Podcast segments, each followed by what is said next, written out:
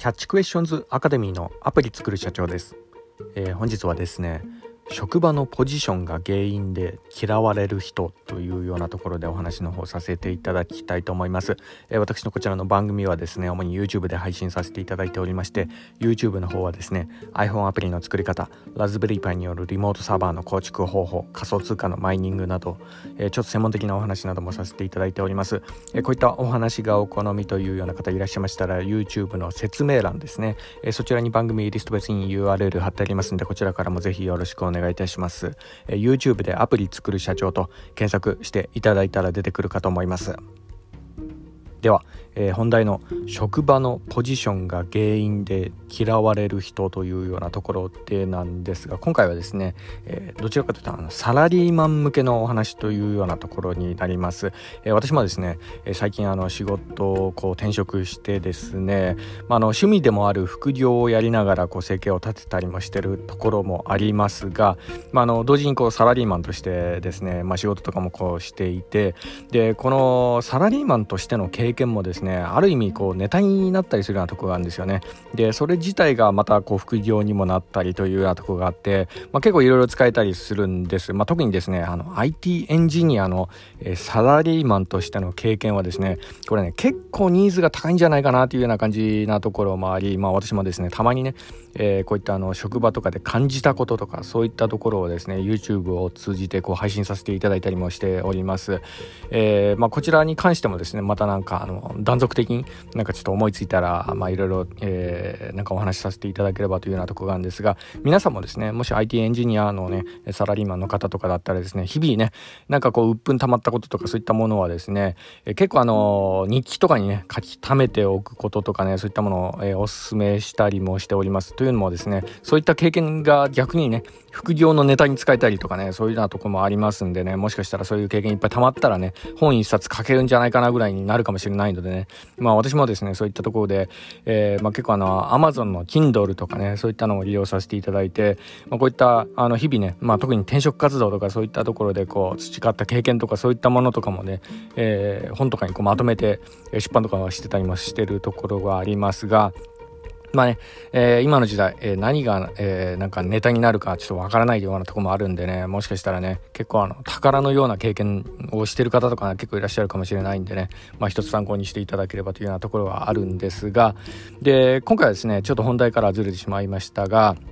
あの、ポジションがね、えー、原因で嫌われる人についてお話ししてみたいと思います。で、えー、私もですねいろいろ職場を転々とした身ではありますが、まあ、このことは、まあ、あるあるというか、まあ、どの会社にも、えー、あのいるかなというようなところなんですよね。まあ、特にそのあの人ね人間的にすごいいい人なのになぜか一部の人から嫌われてるっていうタイプの人ね結構やっぱあの皆さんの周りにも結構こういうようなタイプの人多いと思うんですが、まあ、あのよくあるのがですね例えばあの IT エンジニアの管理職であったりだとかまたあのマーケティングとか企画とかね、えー、輝かしいポジションで働いてる人であったりだとかその周囲がねこう羨,、ま、羨むようなねえポジションで働いてる人って、え結構ね、えそれが原因で嫌われちゃったりしてるようなところもあったりするんですね。で、この番組聞かれてる方にも、あの、中にいるかもしれないんですけど、まあ、あの、まあ、その、そういうようなポジションで働いてる人もいるかもしれないですけど、周りにね、なんかね、よくわかんないけど、ある、ある人からこう、必要に職場で攻撃を受けたりだとか、なんか物言ってもすぐ上げ足取られちゃうんだよねっていうようなね、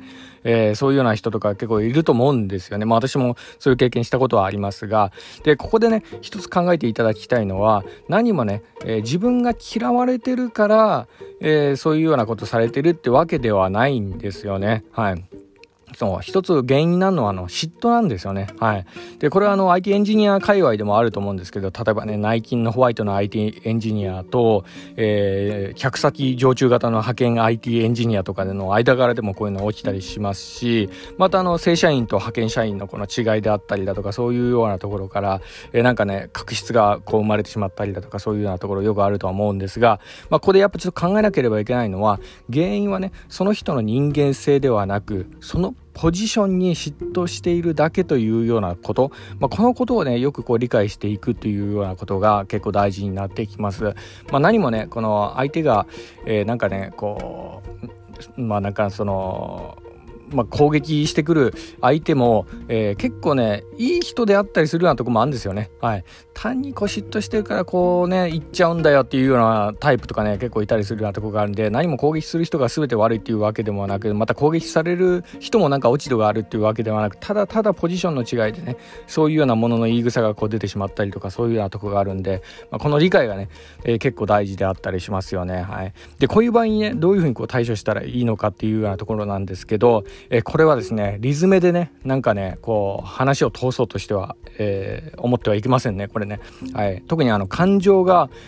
原因になっている場合でこう議論に発展してしまった場合って何を言っても話が通じないことがほとんどであったりする場合が多いです。でこういう時はですねやっぱそのある程度距離を取ったりだとかあとは時間をかけてたりしてで、まあ、時にねあの権力のある人にこう仲裁してもらったりとかそういうふうにこう仕向けることも結構重要であったりするようなとこがありますねこういうようなところはですね結構社内政治みたいなそんなようなとこがありますが、まあ、サラリーマンとしてね、えー、心安やか、えー、心をね、えー、こ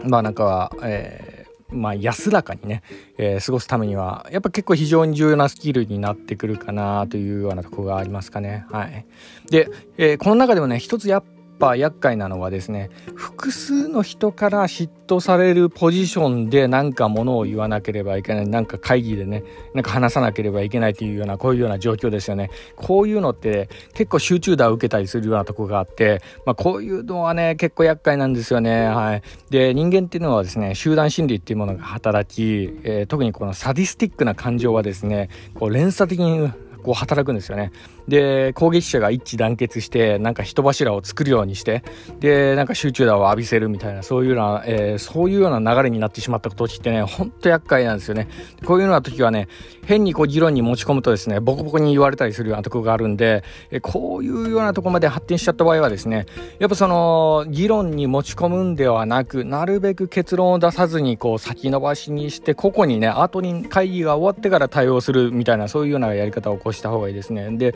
攻撃者の中からやっぱ誰かしらね一人味方になってくれそうな人とかそういうのが出てくるんでその人を盾にね次回の会議に挑むなとかねそういうような戦略も必要になってきたりしますよね。まあ、とにかくね感情的な議論になってしまった場合はですね結構勝敗がはっきりしやすいくなってしまうことがあるんですよね。で負けた時はこう追い打ちをさらに受けるっていうのはもちろんなんですけどこれあの勝った時もですね結局後日後で仕返しが来たりとかそういうようなことがあるんで感情的な議論はですねやっぱ結論を出さずにスルーするのが一番かなというようなところですね。ここはですね、サラリーマンがね、えー、こう平和に暮らすために結構大切な極意みたいな、そんなようなところでもあるんで、えー、もしよかったらあのご参考にいただけると幸いです。本日は以上になります。では最後にいつもと同じ言葉で締めさせていただきたいと思います。